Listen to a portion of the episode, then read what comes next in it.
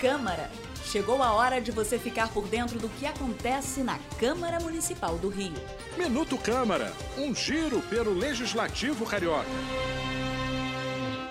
A Câmara do Rio acaba de aprovar um projeto de lei que cria o Estatuto da Mulher Parlamentar e Ocupante de Cargo Público.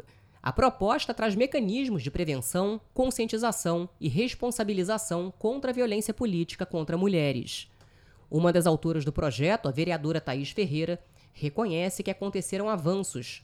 Foram eleitas mais mulheres. No entanto, enfatiza que o caminho a percorrer ainda é longo.